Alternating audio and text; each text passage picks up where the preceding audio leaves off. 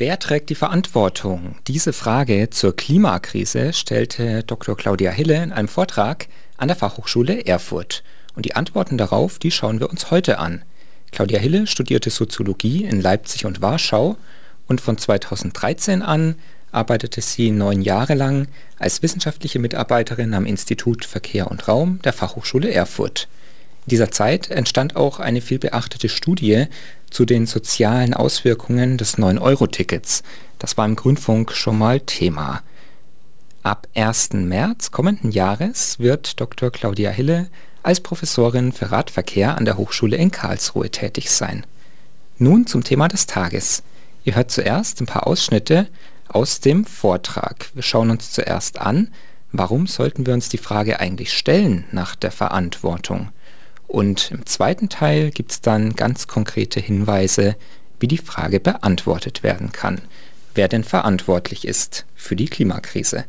Da haben wir auch ganz besonders ein Auge darauf, wo es denn schon aktuelle Fortschritte gibt, was die Anerkennung oder Zuschreibung von Verantwortung angeht, ganz konkret. Und später hört ihr dann Claudia Hille noch persönlich im Gespräch sogar zu ihrem Fazit und ihrer Einschätzung zum Thema.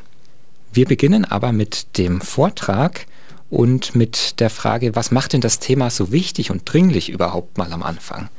Und warum sollten wir uns eben mit Verantwortung für die Klimakrise überhaupt beschäftigen? Claudia Hille kann das eindeutig beantworten.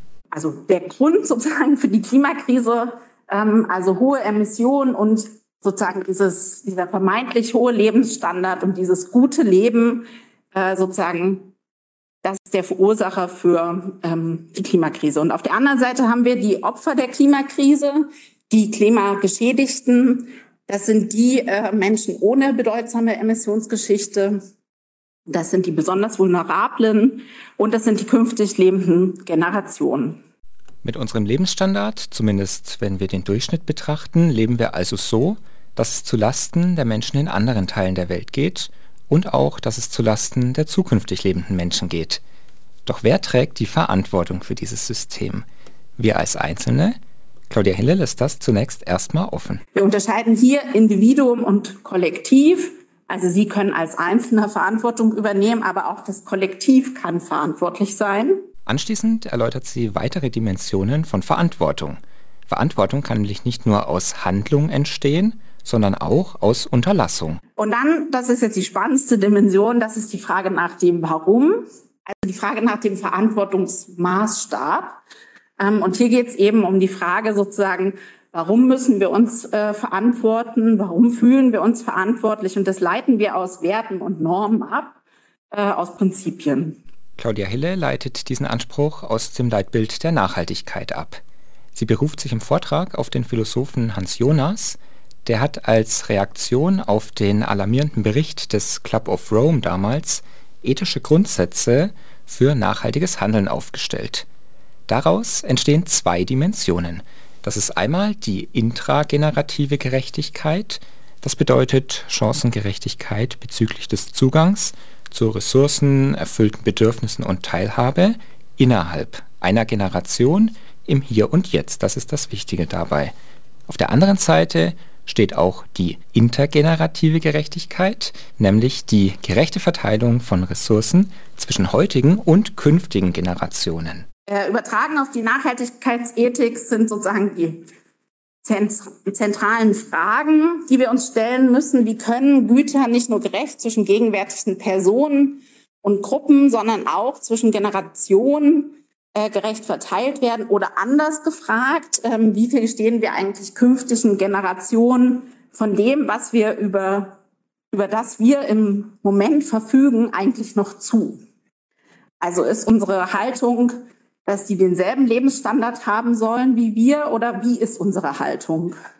Und das Leitmotiv der Nachhaltigkeit, das gibt eine sehr klare Antwort. Das sagt nämlich allen Menschen unabhängig von Raum und Zeit sollte ein absoluter Standard gewährleistet werden, ohne dass es zukünftigen Generationen dadurch schlechter geht als der gegenwärtigen Generation.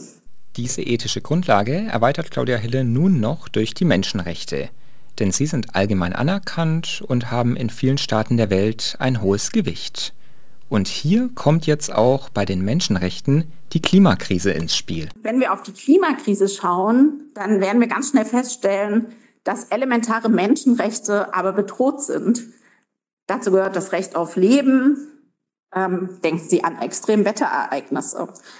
Dazu gehört das Recht auf Gesundheit ähm, und auf Subsistenz, das heißt auf den Erhalt der Lebensgrundlage. Also wenn Sie sich vorstellen, ähm, Sie sind Bauer, äh, egal in welchem Teil der Welt mittlerweile fast, ähm, sozusagen, und Ihr Acker ist einfach so trocken, dass da nichts mehr wächst, äh, dann ist sozusagen die Subsistenz, die eigene Subsistenz ganz schnell gefährdet.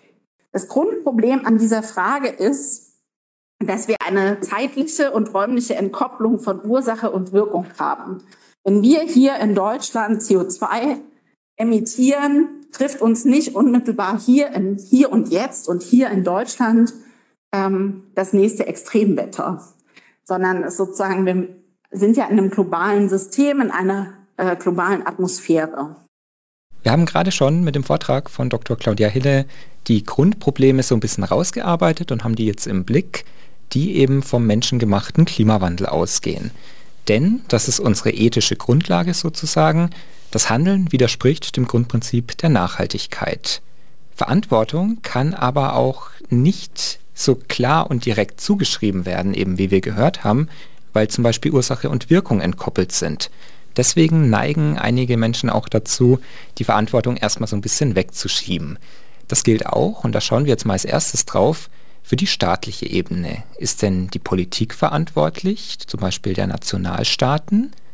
Da gibt es ja so dann den Trend, sage ich mal, das gern mal so ein bisschen dann wegzuschieben auf andere Staaten, die beispielsweise im ganzen mehr CO2 ausstoßen.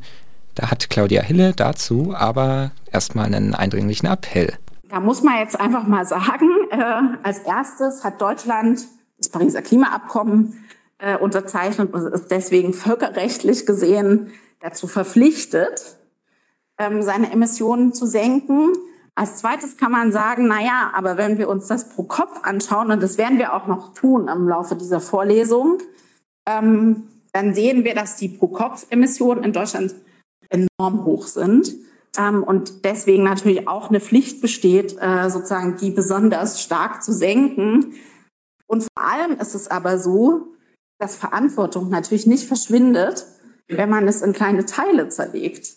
Denn wenn Sie sich überlegen, ähm, 50 Personen tragen je zu zwei Prozent bei, dann würden Sie auch nicht sagen, na ja, gut, aber solange mein Nachbar das nicht macht, mache ich das auch nicht. Also wenn wir das im kleinen Maßstab verkleinern, dann kommen wir ganz schnell zu der Einsicht, ähm, zu einer, oder sagen wir zu einer anderen Einsicht, als sie sozusagen hier in diesem Statement äh, gegeben wird.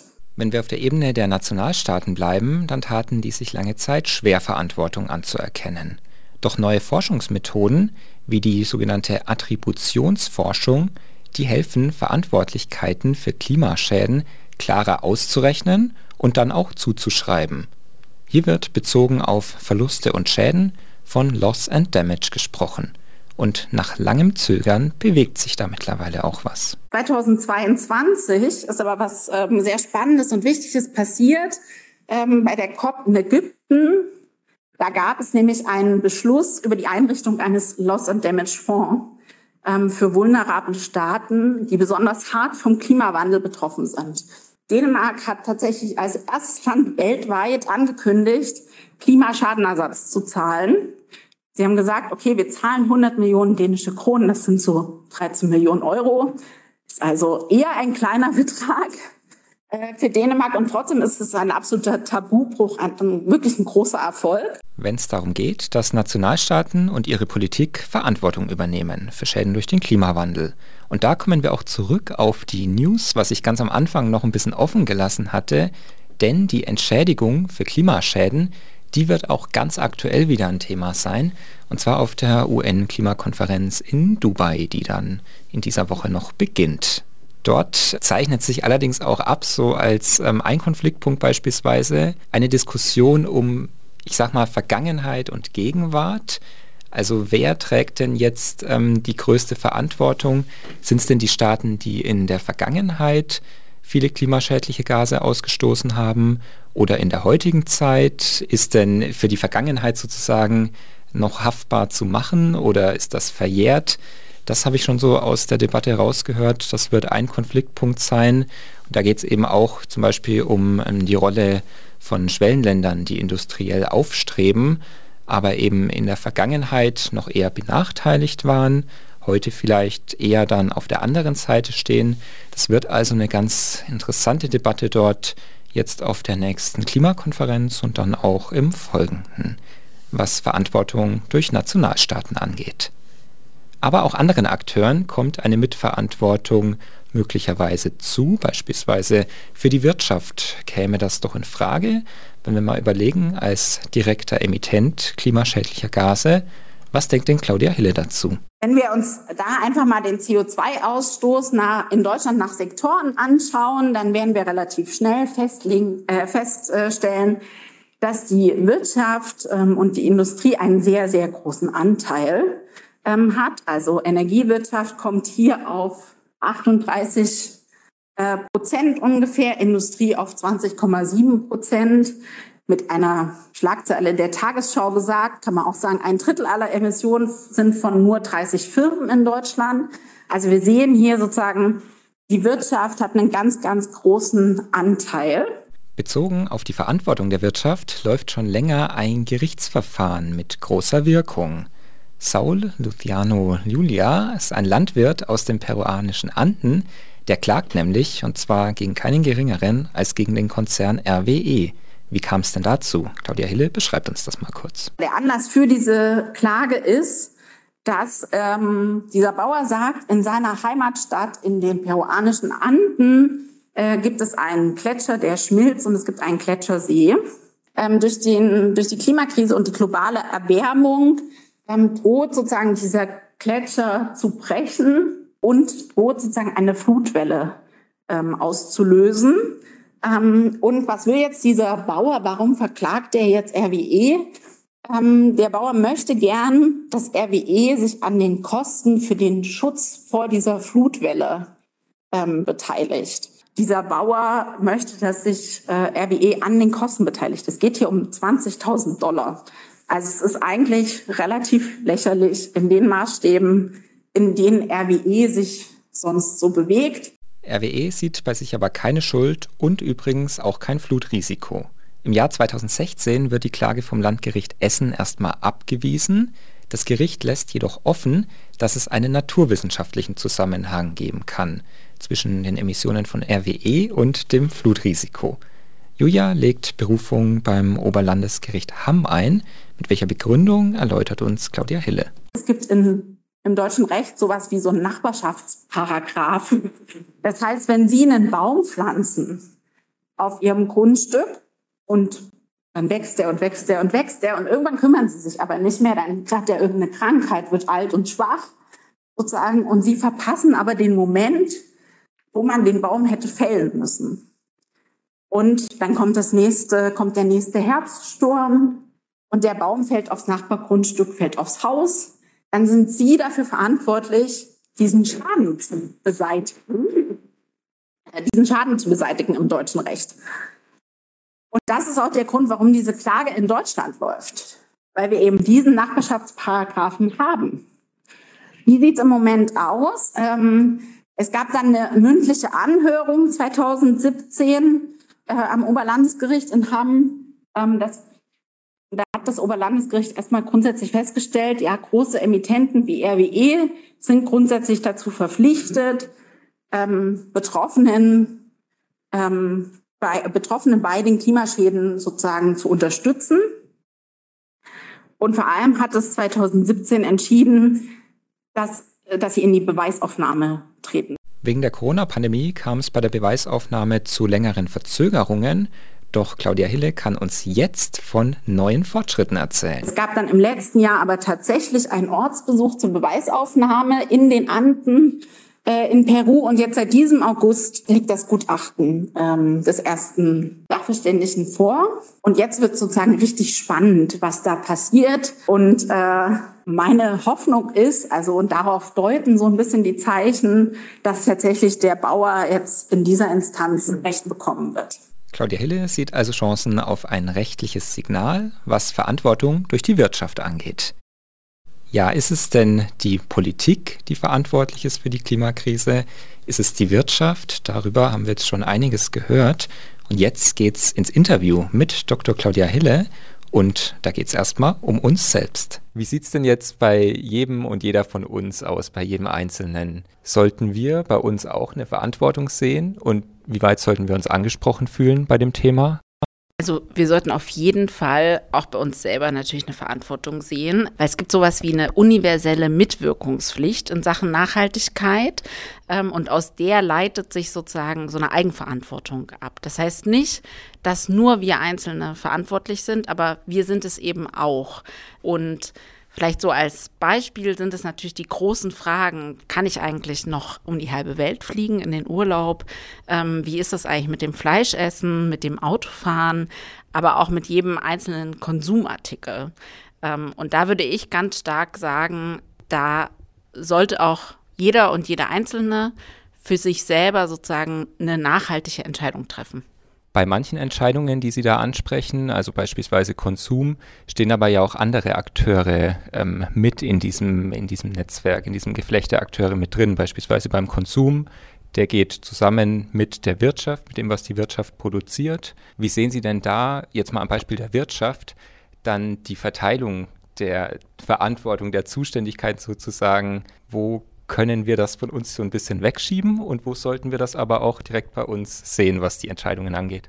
Das ist eine total schwierige Frage, ähm, weil das stimmt natürlich, dass es da zwei Akteure gibt. Es gibt uns als KonsumentInnen ähm, und die Wirtschaft in Anführungszeichen. Ähm, und natürlich wäre der Wunsch, dass wir unsere Kaufentscheidungen im Grunde abgenommen bekommen. Also, dass es uns so leicht und einfach wie möglich gemacht wird, nachhaltig zu konsumieren. Ähm, das ist im Moment nicht der Fall. Und deswegen würde ich sozusagen an den Einzelnen appellieren, da möglichst nachhaltig zu handeln und sich genau zu überlegen, was braucht man eigentlich und was braucht man nicht. Aber natürlich ist die Wirtschaft ganz sehr in der Verantwortung und die Wirtschaft setzt eben den Rahmen tatsächlich. Das ist, glaube ich, so ein ganz wichtiger Punkt. So sieht also das Verhältnis aus von diesen zwei Akteuren, von der Zivilgesellschaft uns selbst und der wirtschaftlichen Ebene. Jetzt haben wir ja auch noch die Politik von den Nationalstaaten oder auch auf anderen Ebenen, die da mitspielt. Wie gewichten Sie denn das da noch dazu? Also wenn wir jetzt dieses, ähm, diesen Dreiklang haben der Akteure. Also die Politik ist der große und aus meiner Sicht fast wichtigste Akteur, weil er nämlich die Rahmenbedingungen für die Wirtschaft und naja, die Unternehmen sozusagen vorgibt, aber auch für den Einzelnen. Und deswegen würde ich immer dafür plädieren, dass die Politik in Anbetracht der Klimakrise und wie dringlich diese Klimakrise mittlerweile ist, ganz starke politische Entscheidungen setzen muss und treffen muss, um genauso wie bei der Wirtschaft, sozusagen die Wirtschaft soll es uns ja möglichst einfach machen.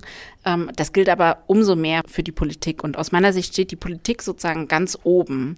Und im Grunde hat die Politik die Macht, sozusagen ja auch unser Wirtschaftssystem zu steuern. Also wir sehen das ja auch auf EU-Ebene, sozusagen, was zum Beispiel passiert, wenn Plastikstrohhalme verboten werden oder Einweggeschirr. Das ist sowas, dann wird es auch nicht mehr angeboten. Also das ist ja die Folge daraus. Und deswegen würde ich immer sagen, die Politik ist sozusagen der oberste Rahmengeber. Und da muss sozusagen unser Drängen hingehen, dass da einfach starke Entscheidungen getroffen werden. Wie können wir da zum Beispiel Einfluss nehmen? Naja, wir können wählen gehen. Das ist erstmal das äh, ganz grundsätzliche Recht, was uns ja zusteht, äh, sozusagen. Und jede unserer Wahlentscheidungen, das fühlt sich vielleicht im ersten Moment nicht so an, aber bestimmt natürlich die Politik. Und das ist, glaube ich, ein ganz wichtiger Punkt. Also wir fühlen uns ja oft auch so ein bisschen machtlos in Anbetracht der Klimakrise oder auch anderer gesellschaftlicher Krisen. Aber wir bestimmen eben mit unserem Wahlverhalten ja ganz klar sozusagen, in welche politische Richtung es geht, sozusagen. Und deswegen würde ich immer sagen, ja, Leute, geht wählen. Das ist also unser Weg, die Politik zu beeinflussen. Wie sieht das denn mit der Wirtschaft aus? Kann man das dann auch in irgendeiner Weise übertragen, wo Sie sagen, hier lohnt sich auch, ähm, die Wirtschaft ähm, zu beeinflussen? Naja, im Grunde ist jede unserer Konsumentscheidungen ja auch sowas wie eine kleine Wahl, ähm, die Wahl an der Supermarktkasse sozusagen. Und es gibt eigentlich ein ganz schönes Beispiel, wenn wir uns überlegen oder mal anschauen, wie viele vegane äh, Produkte es mittlerweile gibt. Und wenn wir rückblickend auf von vor zehn Jahren oder so, da gab es das lange noch nicht. Und da sehen wir sozusagen, wie Kaufentscheidungen und Nachfrage auch tatsächlich die Wirtschaft und den Markt bestimmt und das Angebot bestimmt. Ähm, und deswegen würde ich sagen, wenn man Kaufentscheidungen trifft und da eben eine Abwägung macht, ähm, sozusagen, und es uns gelingt, äh, sich für das nachhaltigste Produkt zu entscheiden, dann ist das wie eine kleine Wahl. Wenn wir da selbst unsere Kaufentscheidungen nochmal besser reflektieren möchten, und auch uns selbst mal einschätzen möchten, wo stehen wir eigentlich, wie viel oder nicht ganz so viel Verantwortung sollten wir vielleicht bei uns persönlich sehen. Ähm, haben Sie da noch einen Tipp, wie das ähm, gut gehen könnte? Also ich würde jedem mal empfehlen, ähm, tatsächlich so einen eigenen CO2-Fußabdruck auszurechnen. Ähm, das kann man ziemlich einfach im Internet. Ähm, das Umweltbundesamt hat da auch ein gutes Angebot, sozusagen, wo man mit leichten und kleinen Eingaben sozusagen den eigenen ähm, Fußabdruck ähm, ja bestimmen kann. Und da sieht man halt, wenn man zum Beispiel einmal im Jahr einen Langstreckenflug macht, dann ist man, sprengt man ganz schnell das CO2-Budget, was uns sozusagen zur Verfügung steht. Ähm, wir sehen aber auch, was Wohnen ausmacht, was Ernährung ausmacht oder auch was Autofahren ausmacht. Ähm, und das würde ich sozusagen jedem empfehlen. Jetzt haben wir also viel gehört, wie das zusammenhängt, Verantwortung in Bezug auf die Klimakrise, wie wir die bei der Politik sehen können, bei der Wirtschaft sehen können und auch aber bei uns selbst, bei uns als einzelnen Akteuren, die aber auch die anderen Akteure wiederum bestimmen. Wie ist denn jetzt bezogen auf das Thema und auch Ihre, Ihre Frage, unter der auch der Vortrag stand, wer trägt die Verantwortung für die Klimakrise? Ihr Fazit persönlich, wer trägt denn nun die Verantwortung? Also eine eindeutige Antwort habe ich nicht. Die gibt es, glaube ich, auch nicht. Ich würde sagen, die Verantwortung tragen wir alle in unserem System sozusagen, in unserem gesellschaftlichen, aber eben auch wirtschaftlichen System. So mein Fazit aus der ganzen Sache ist auf jeden Fall, dass wir alle zusammen ähm, eine universelle Mitwirkungspflicht haben, denn Verantwortung sozusagen, indem die sich aufteilt auf viele Akteure, verschwindet sie aber nicht beim Einzelnen. Das ist, glaube ich, ein ganz wichtiger Punkt. Ähm, und dazu zählt aber sozusagen, dass wir jede unserer Entscheidungen auf individueller Ebene hinterfragen. Also muss ich wirklich auf die Malediven fliegen? Reicht nicht auch die Ostsee? Oder was wähle ich? Also und damit die Politik sozusagen ein Stück weit zu prägen, aber eben auch sozusagen täglich an der Supermarktkasse ähm, zu entscheiden, ja, welches Produkt will ich eigentlich kaufen. Gibt es dann am Ende noch einen Appell, den Sie an jeden Einzelnen von uns oder auch an die Politik zum Beispiel ähm, haben für das Thema? Ja, ich würde mir ganz stark von der Politik wünschen, tatsächlich starke Entscheidungen zu treffen, die es uns als Gesellschaft ermöglichen, tatsächlich nachhaltig zu handeln und damit auch ein klares Zeichen gegen die Klimakrise zu setzen. Da gehören für mich tatsächlich auch sowas wie Verbote dazu und aber auch höhere Steuern. Also denken wir zum Beispiel an Kurzstreckenflüge, dann würde ich ganz klar mich positionieren und sagen, wir machen wir es wie Frankreich, da sind Kurzstreckenflüge verboten. Ähm, und ich muss ehrlicherweise gestehen, dass ich nicht verstehe, warum das in Deutschland nicht der Fall ist. Ähm, denn wir haben so gute Bahnverbindungen, auch wenn sie immer mal zu spät sind, ähm, dass wir eigentlich wirklich keine Kurzstreckenflüge brauchen. Also ich wünsche mir einen klaren Handlungsrahmen. Das ist, glaube ich, das, was so das Wichtigste ist. Und wie wir ja schon gehört haben, zum Beispiel mit ähm, den Regulierungen und Gesetzen, die von der EU-Ebene kommen, was zum Beispiel Plastik im Alltag angeht, gibt es ja da auch schon erste Lichtblicke, was das angeht. Dann danke ich meinem heutigen Gast, Claudia Hille, sehr herzlich nochmal für dieses persönliche Gespräch. Ja, vielen Dank, hat äh, sehr viel Spaß gemacht.